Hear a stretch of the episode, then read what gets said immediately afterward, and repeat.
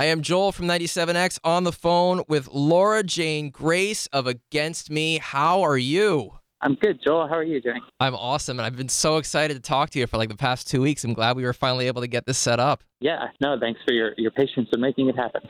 oh, dude, no problem at all. So, uh, Against Me, new album, Shapeshift with Me, out on September 16th. You've got the upcoming tour uh, with Bad Religion finally set up after uh, having to cancel it three years ago. What does that mean to you to be able to go out on the road with this band? Um, it's you know, it's it's pretty like multi-meaning to me. I mean, really, like they're kind of like my last on the bucket list of of punk heroes from when I was like a kid going to shows in St. Pete at Jannus Landing, you know, um, as like we toured with NoFX, we toured with Rancid, you know, like toured with all those bands and, and Bad Religion is kind of the last one. So I'm excited about that. And then also to be able to like redo it after like almost having the chance to do it and having to pull out of the tour a couple years back has a good feeling of like making good on something, you know? Absolutely. I'm very excited. I was excited about that show. I'm excited about this show. And and since then, since that happened, you know, you had Inge Johansson join the band on bass, you had Adam Willard join on drums, you put out Transgender Dysphoria Blues. I mean, touring behind that record, seeing you guys twice, it definitely felt like the band has kind of been reinvigorated. A hundred percent. I mean, the last couple of years in particular, with everything from, I mean, like I was nominated for an Emmy last year. You know, like playing music with Miley Cyrus, like flying all over the place, playing awesome shows with the band. Like, um, I, it's like been an epic couple of years. You know, and really like that was I think why there's been a, a new record so soon is just like we had so much momentum behind us that we came off the road and we're like, let's just record now. There's a record, it's written, let's do it, you know, instead of taking a break. And speaking of that new record, we've got Shapeshift with Me out September 16th. The new song 333 is now available. Uh, one thing that definitely stuck out to me was the fact that when 333 got blasted out, uh, there was uh, a very, very much an emphasis on the spirit of collaboration, and you can go back to every Against Me record, back uh, back through New Wave. They all say music and lyrics by you. Uh, is is that whole the, the the chemistry of that lineup? Is that the reason why there's a little bit more collaboration this time around?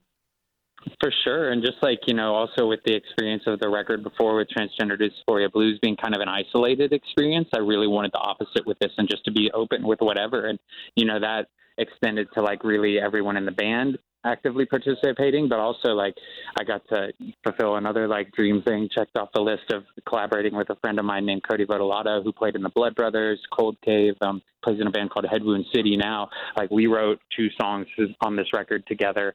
Um, Marc Hudson, who like recorded and engineered the record, he played bass on a song. It was really just a, an like an attitude of like, okay, this is when the creative moment is happening. So whatever is happening in the studio, whoever's here, let's pick up something and let's do it. You know. Absolutely. Uh, you touched on it a little bit uh, a minute ago when you talked about all the cool things that have happened in the wake of, uh, of transgender dysphoria blues coming out. How did all that stuff, the ensuing the ensuing tours, all the acclaim, how did that compare to all the uncertainty leading up to it? You know, coming out as trans in your personal life and announcing your transition to your band, to the people you know, and then later in the pages of Rolling Stone. I, I mean, it, it saved me, you know, and really like, you know, the the first song that was released from Shapeshift with me, three three three. I wrote that song. We were um, on tour in Spain, and we woke up and we're in Bilbao, and we had a couple hours to kill before loading and sound check. And we went to the Guggenheim, and I was walking around the Guggenheim, and I just was like crying out of happiness, just like to be in this place that I was, to be in Bilbao, Spain, with all my best friends at this amazing museum, to be playing a show later and drinking sangria, and like just having the time of my life when I, I was like, you know, so recently in a place where I was like so low. It just like it saved my soul, you know. Laura Jane Grace on the phone from Against Me. Uh, since you publicly came out as trans four years ago, how do you feel about your changing role, not just being looked at as a musician, but also being thrust into that role of de facto activist and educator, like with the True Trans series you did for AOL? Um, you know, I just re- really recognize that I do have a platform. You know that that I already had that just from being someone who is public, and that I, I, you know, need to do something good with that. And if I can talk about that in the press and bring light to like tra- uh, bring light to trans issues, then then I think that's really important. And there's so much of that happening today in general, but so much more needed that you know it's. I, I think it's really important to be to be visible and vocal. You know. Absolutely. When um when awkward incidents do arise, and, and inevitably they have, and they probably will again. Uh, what goes through your mind? I mean, do you ever get tired of that having to that you know sometimes just being put in the way of just being able to play music for people, or is that just par for the course now?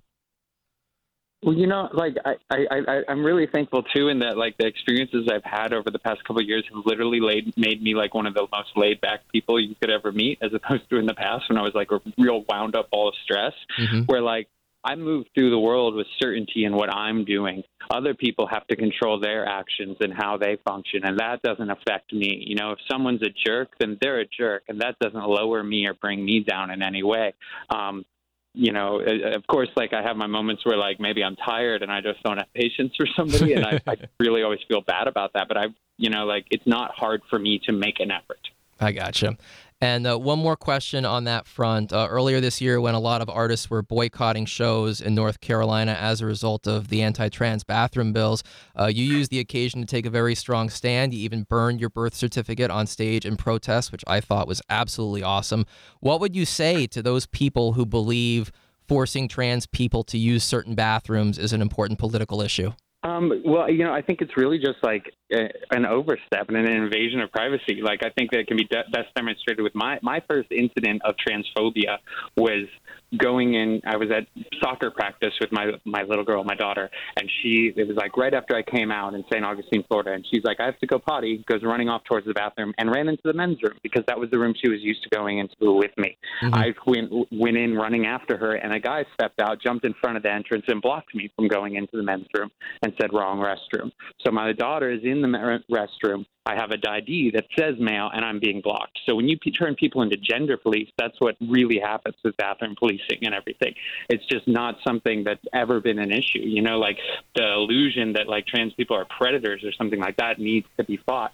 A bathroom is just like that's part of everybody poops. To quote another ch- a, a children's poop, you know, like that's just the way it is. You got to use the bathroom.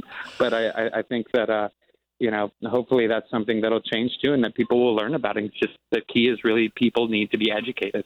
Awesome. Laura Jane Grace from Against Me. Thank you so much. I'm so excited for Shapeshift with Me for the, the tour with Bad Religion hits the Tampa area at St. Pete on uh, October 12th. And and your memoir out in November. I know I, I've read that you are a little you have a little bit of anxiety about that book coming out, but I can't wait. I, appreciate it, but I am truly terrified. I don't know if you like have ever kept a journal or a diary, or if you do, would you uh, like? I mean, would you uh, willingly let someone read that? Because that's the feeling that I have in my chest, like that I just printed up like a couple thousand copies of my diary, and I'm going to let the world read it. But um, you know, it's it's done. It's already been sent to the printers, so there's no going back now. I I think it's inspiring, and and I absolutely can't wait for all this stuff. And uh, we'll see you in October, dude. I appreciate it. Thank you, Joel. I'm gonna I'm gonna hit you on Twitter later with a picture of this. T- somebody tattooed me burning my birth certificate on them, and I just saw it. I'll hit you later. Okay? That is amazing. I so want to see that. Thank you so much. All right. I'll talk to you later, Joel. All right. Bye, Laura.